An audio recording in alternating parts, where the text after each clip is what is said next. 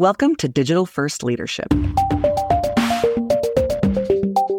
the podcast that explores the essential principles and strategies for leading in the digital age. In this dynamic podcast series, we dive deep into the realm of digital leadership, equipping leaders and teams with the necessary tools to thrive in today's rapidly evolving digital landscape. Welcome to the show. I'm your host, Richard Bliss, and you're listening to Digital First Leadership Podcast. And as you know, I have been participating in a project called The Most Amazing Marketing Book Ever. For those of you who are video watchers, I'm holding it up now. And this was a collaborative effort by more than 30 authors to come together and each write a chapter on their expertise.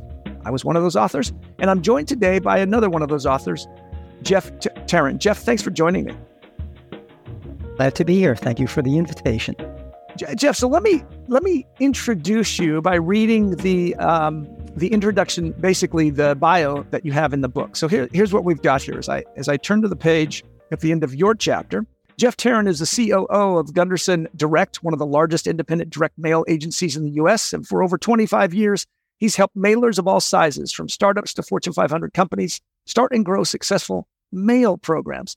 You'll find more information about Gunderson Direct and how to mail successfully at gundersondirect.com. And so, Jeff, does that accurately describe who you are? Close enough. Close enough. What would be something that people might not know about you as we uh, as we get started? Uh, let's see. Ex New Yorker. Uh, okay, living in the, living living in the San Francisco Bay Area. So. I'm living in the San Francisco Bay Area now for most of my life, but an ex New Yorker um, watch probably too much basketball for the health of any good relationship, no, to my you wife. Cannot, you cannot watch too much basketball. Are you, and, um, are you a Knicks fan or a Warriors fan? I mean, where does it go there? Uh, no, I'm I'm a Warriors fan. I okay. I was a season ticket holder for many, many, many years. Um, although I grew up a Knicks fan and always cast an eye in that direction. Um, and um, a Grateful Dead aficionado, I would say. There you go. A very good friend of mine, David Meerman Scott, is a Grateful Dead aficionado as well, and uh, yes, he never fails to mention that when we when we get together. Now, I grew up in Seattle, and so when it comes to basketball, I was introduced to uh, Jack Sikma, downtown Freddie Brown, Gus Williams, and uh, right the Seattle Supersonics, which then drafted Kevin Durant, but he never played for them because he moved on to uh, Oklahoma as they moved the franchise there. So love that you can never get too much basketball. So I love that. That's a great thing to know about. Okay. We're going to talk today about your chapter in the book, the most amazing marketing book ever. Now, I'm going to, before I do, let me introduce the audience again to how this came about. There is a community. Jeff and I both belong to that community called Rise. This community came about because of a cryptocurrency organization under the guidance of Mark Schaefer, a very well known marketing guru expert in the industry. From that, a community rose up. And then from that community, the idea of all of us creating and participating in the writing of a marketing book, each one of us providing our expertise. And so it was a collaborative effort. And I would encourage my audience that's listening, if you haven't had the chance to download the, the Audible version, because each author reads their own chapter. And I got to tell you, Jeff, it was fascinating to listen to the Audible and get to know all of these people that we had worked with but actually had never interacted and hear the accents and the nationalities as people came from all over the world. I don't know about you. What was your experience listening to that? Um, I believe it was the very first book that Amazon ever published that had that many authors reading individual chapters. So uh, it was an interesting challenge, I understand, to get it through their approval process. But um, I enjoyed it. I mean, it, it's just, it is a lot of fun. I'm only about halfway through the Audible. Of course, I, I read it as right. I, as you would think I would. Um, yeah, but it's a lot of fun, and it really is kind of interesting too, especially since we meet each other in these Zoom meetings, and now we hear each other more formally speak through our chapters. So it's it's yeah, a lot of fun. It has been a lot of fun. We're going to talk about your chapter because it's kind of unique, and I say unique because it's old. It's old school. It is left over, as I tell my team tells me all the time, from the late 1900s, mm-hmm. right? Uh, covered wagons and floppy disks. And before that was direct mail. The idea of using the US Postal Service primarily as a means of delivering your marketing content into the hands of the individuals you want to target. And that's what you talk about. So right. let me ask a question that some of the audience might be asking What? Direct mail? Do people still use that? And what would your response to that be? Oh, yeah. so, uh, and actually, we're seeing a lot more interest in direct mail now than we did just a few years ago. A uh, couple reasons for that. Number one is um, you are overwhelmed with digital messages. As a matter of fact, most of the digital messages you see, you don't actually see. So there are thousands and thousands of digital messages that pass you by. Um, so getting your attention has become really difficult and very expensive in digital marketing. So what we find are a lot of our clients, a lot of people who contact us have gone, they feel kind of as far as they can building their business in the um, in the digital space. They need to go the next step. And direct mail is another way to reach people. Obviously, it's a tactile medium. It can be highly personalized. The data we use is extremely viable data. It's uh, the most verifiable data on the planet is based on where you live, believe it or not. Right. Um, just ask just ask the IRS. Yes, they they know. right. They know. They know. And so hey, how do you get your prescriptions? They know. So um, so it's excellent data. So more and more companies are reaching out to us. And there's another thing which is that there are just some products that will always sell better through the mail. And part of that is a trust issue. Um, significant financial products such as mortgages, refinances, even credit cards, checking accounts, fi- um, a lot of subscription services. For whatever reason, people are open to receiving those messages in the mail in an acquisition format, whereas online they're uncomfortable with it. Uncomfortable getting an email that says, get our credit card. Very comfortable getting a direct mail piece that says, get, get our credit card. Yeah, so those kinds of services uh, we also see marketing very consistently through the mail. Yeah, and the credit card one is I might not want that piece, but I'm not certainly. Uh, I look at that and I'm not threatened by that. I, I would be like I'm not scared yeah. of of if yeah. I'm interested. Hey, I'm like, well, this is legit. It came through the mail. That's right. That's right. And and the reason for that is you raise up an, uh, uh, you raise another great point. Um, there are very few scams that go through the mail, and that is because it's damn expensive. it's expensive, and there are laws in place. Yes, that you can get in trouble in a in a hurry, right? Because we hear about it right. all the time. Yes, there are interstate commerce laws, and also you can hide yourself behind servers, but you really can't hide yourself. Whoever mailed that piece for you, and if you're mailing thousands of pieces, you're mailing them using a mailing service. Probably, they have to know who is sending that mail. So it's it's fairly traceable relative to digital scam. Which is which is just kind of crazy that in today's world that this move to the physical online is actually more secure, more safe, more and people would not even think about that. And here's something else I just saw recently, Jeff, and I imagine you're aware of it. The younger generation is now being drawn to the physical concepts of mail, right? Eh, I'm thinking of my grandson. He's 10. Sending him a postcard or sending him a text message, which is he more excited to get? That's right. Right? That's right. he Uh, thrilled by the postcard. Some of the highest um, approval of engagement statistics come from Gen Z right now. They love getting the mail. Part of that it's it's novel, right? They're they're not getting much mail, and they won't get a ton of mail because mail because it's relatively expensive. The customer acquisition cost has to be relatively high. So I mean, you're not selling something that's a thirty dollar item through the mail you're selling something that will turn into a long term subscription. It will turn into something that has a fairly significant long term customer value. So uh, those people aren't seeing as much mail, so it's very high novelty. Uh, but as it's interesting, people say, oh, that the younger generations aren't going to respond to mail. It may actually have more to do. One of the theories is what they're interested in buying, not so much where they look for information. So when you are suddenly interested in owning a credit card, when you're suddenly interested in a mortgage refinance or something of that nature, suddenly the mail becomes the way you are happy to learn about it. So there's something about aging in to getting the mail as well as as well as anything else. But right now, the novelty aspect for certain target audiences makes it really stand out. And the other thing it does really well is it complements digital media. So I have seen a message about a given product a number of times Now I see something in the mail that is physical. Somehow it just makes it feel more real um, and something I'm more interested in, and I can take my time and look it over. It's not a it's not a digital message that flashes by that I click on and forget. So it's kind of interesting how it's come around like that. It has, and, and in your chapter, you identify some key ingredients to making that of collateral, that piece of mail, that mail, um, effective. Because as you've already identified, it's not cheap. That's right. And you got to make it count. And it's not like a cheap, you okay, do an A B test. We'll throw out a thousand, ten thousand, a million emails on this or run an ad on Google this way. No, this one, you kind of got to get it right. And so there's some key things um, that you have to do right. Right. Absolutely. And number one among those, Richard, is data. Um, do you play golf? I do a little, but I don't have the time. So let's say yes and no. Okay. I'm an even bigger no because okay. I've tried it I I like sports where I can bump into people and get sweaty. I don't yes. like sports basketball. Let's go back to basketball. There you go. I don't like sports where I have to be really, really, really careful, like I do at work.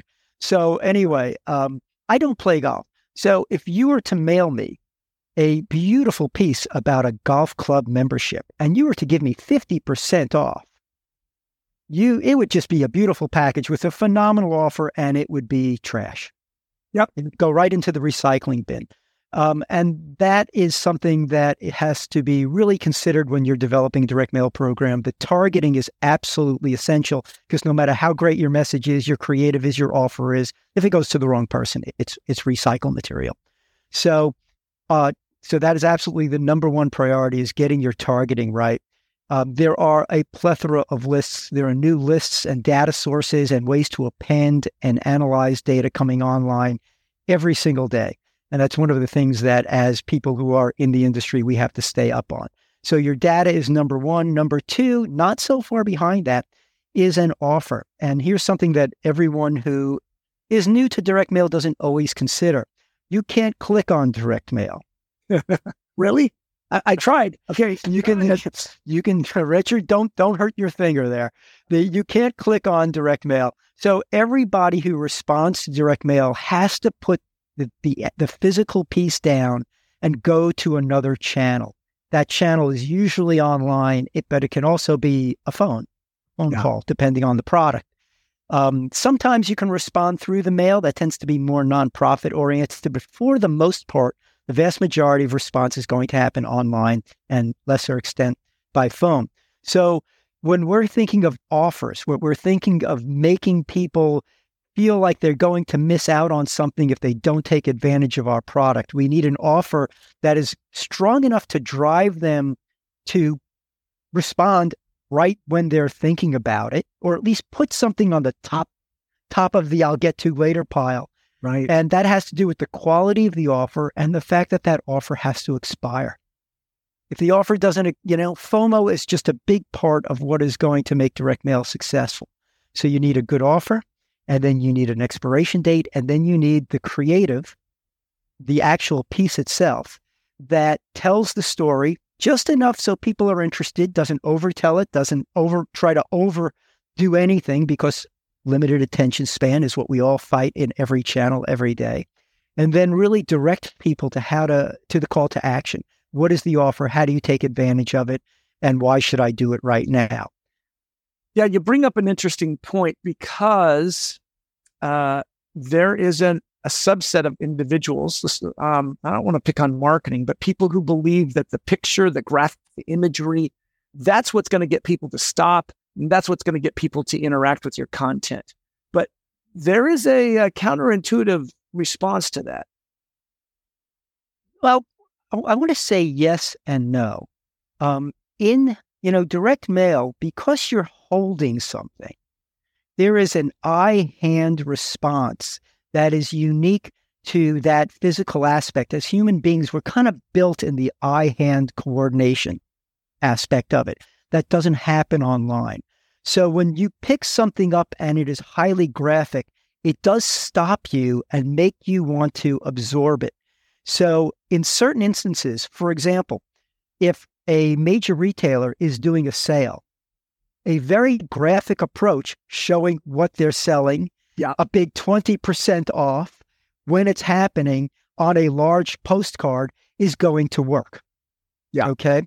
On the other hand, what we find is a lifestyle approach only goes so far in a lot of the more serious products that people want to buy, where they're more interested in information than a couple strolling on a beach. So we have to be thoughtful about it, uh, about what imagery we use, when it's going to work. And with direct mail, unlike other channels, we have a lot, it's all print on paper, all yeah. ink, visuals, etc.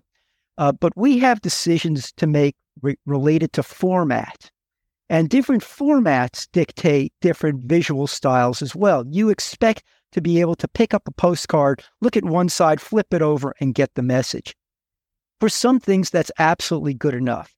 Other things, you would kind of be offended if you got a letter that said, Hey, Richard, here's you know forty thousand uh, dollars towards your next refi if you can um, on your house based on this address at this you know for this amount of value.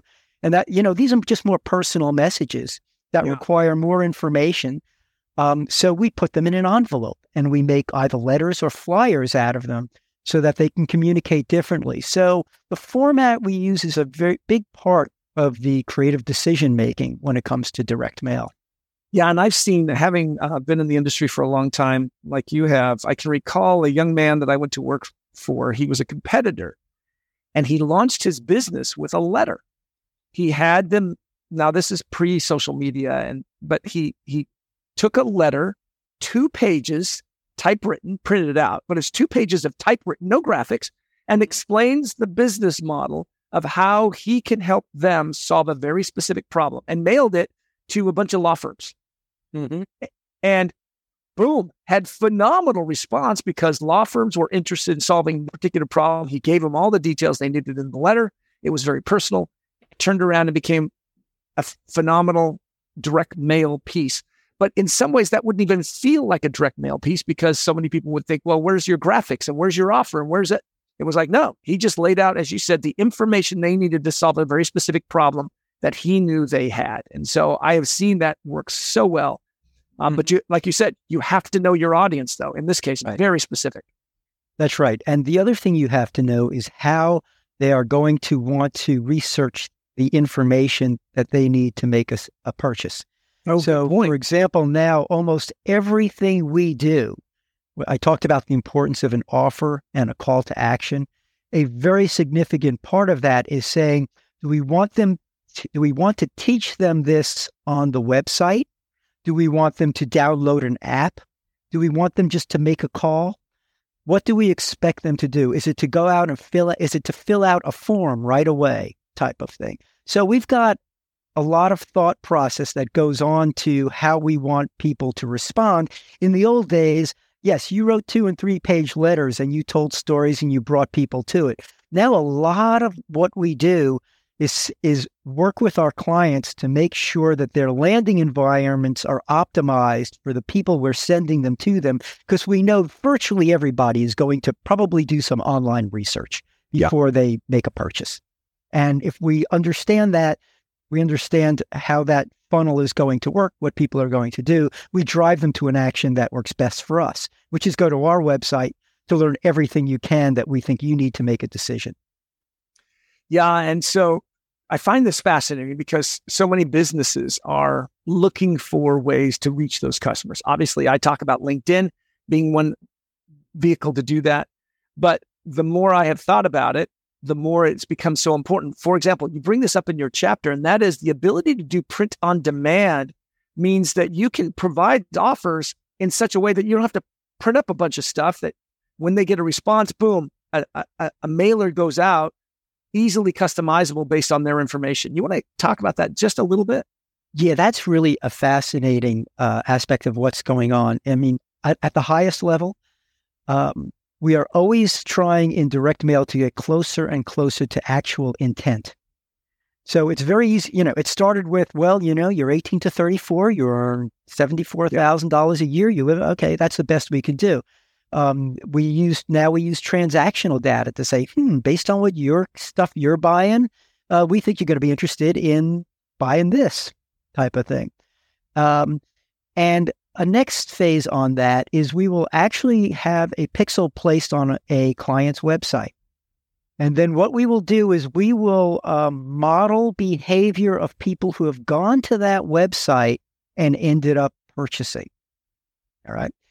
So if you were to visit that website and you were to model that behavior up to a certain point but didn't buy, we will trans we will take that data, we will um, append your physical address to that data, and within 24 to 48 hours, we will get a postcard or a letter out to you in the mail related to your visit to that website based on modeling your behavior as someone who looks like they are interested. And that specific mailing can, can have a unique offer to drive you over to the purchase hump. It can address some, perhaps an issue that we see people who leave um, have when they exhibit a certain amount of intent but don't buy. So that is what we're doing now. So that, you know, the the most efficient way to use direct mail is to print thousands of thousands and maybe millions of pieces of mail and mail them all at one time. Right. Perhaps the more in many cases the most effective way to use direct mail is someone has shown real intent and the cost of that mail is going to be 2 to 3 times what it would be if you were one of a million. However, if your intent is strong enough then it's worth it to spend that money and get something in your hands with a unique offer for you based on how we've modeled your behavior through the website. And I think that's just so amazing. I have something, um, my I have a book out called Digital First Leadership. And the service I use allows me to customize the dedication page to every person wow. I send the book to. And so I will send a book to a prospect or maybe a recent purchased customer or a client, and they're getting a unique one of a kind copy of my book, right? Because when they open it up, there it says, Brian, thank you so much. It was great to meet you. I hope that you find this after our conversation, blah, blah, blah. It's all in there as I wrote it up, and it has my signature and the date, and they now have a unique copy. I did this, this one gentleman that I had met, and I said, Did you get my book? He's like, Yeah. And I was texting him, Did you get the book? Yeah, I got the book. Um, did you look at the inside? And he's like, No, why?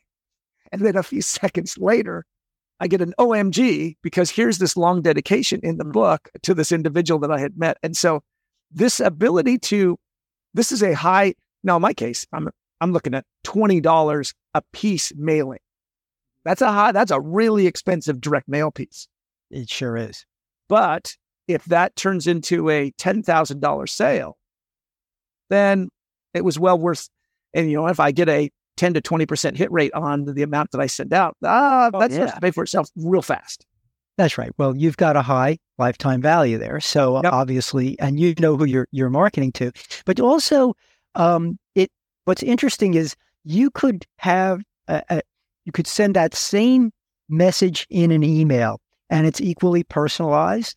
Yeah. And it would not have the same effect as seeing your name in print in a physical aspect of that nature. There is just something about the uh, physical personalization that goes on in print and our ability to use variable data, which is now becoming, you know, uh, 100% basically. Everything, yeah. in a, everything in every mail piece can be 100% variable if we want it to be.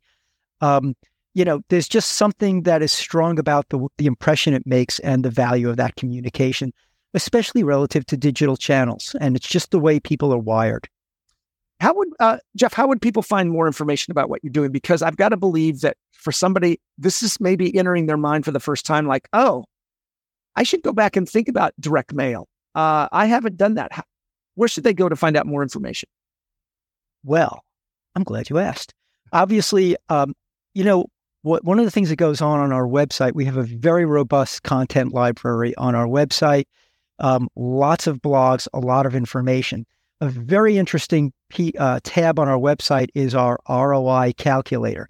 You can literally go into that calculator and you can say, I want to mail 20,000 pieces of mail. Um, I think I'm going to make, um, you know, it's this format. Um, uh, it's and we'll calculate your postage and, and everything and basically tell you what do you think your response rate is going to be so you can play with that The other thing is, I am really happy to answer any questions people have. It's one of my fondest evangelical wishes that people just keep reaching out to me so I can spread the word on direct mail. And my direct email address is Jeff, J E F F, at Gundir, which is short for Gunderson Direct. So it's G U N D I R dot com, Jeff at Gundir dot com. I'll answer any questions you may have. I'm on LinkedIn. You can look me up at Jeff Tarran and uh, reach out to me there as well. But uh, we are really kind of happy to work with anybody who has interest in the channel because, again, we're one of the largest independent direct mail agencies and we'd like to spread the word. I'm going to ask a question. You spelled it G U N D I R. Is it D E R or D I R? Gundir, D I R, Gunderson Direct. Because when I look on the website, I see Gunderson with an ER, gundersondirect.com. You can you can put in yes, you can go to Gunderson Direct the whole word, but if you're going to only do six letters, G do G U N D I R. Okay. Because it's Gundir it's it's short for Gunderson Direct. Ah, got, got it. Yeah. Gundir. Got it. Well, I'm glad Yeah. the clarification because You are not the first person. no, It was Jeff at Gundir, G U N D I R dot com. And they'll be able to get ahead of you. And then you are Jeff Tarran, T A R R A N, on That's right. LinkedIn. That's right. Well, this has been a fascinating conversation. It's a topic that I am extremely interested in just because of the capabilities of what it can do. And uh, so I appreciate you taking some time. And it's been so wonderful to work on this project and now to get, to get, to get to meet the authors just like yourself. So thank you for joining me. Thank you. I enjoyed your uh, your chapter as well, Richard. It was a great contribution. Thanks, Jeff. You've been listening to It's Digital First Leadership. And what we've been talking about is not necessarily the digital side, but a blend where you take the direct mail piece and can blend it with your digital uh, activities online. And my guest has been Jeff Tarran, who is an expert experienced in this concept of direct mail. In today's digital first world, there is still a very strong play for the direct uh, aspect of your marketing efforts. Thanks for listening. Take care. You've been listening to Digital First Leadership, the podcast where you learn to leverage and build your expertise on digital platforms. For more valuable tips on mastering the language of social media, subscribe to our newsletter at blisspointconsult.com. If you'd like to stay in touch, feel free to add Richard on LinkedIn and join the conversation.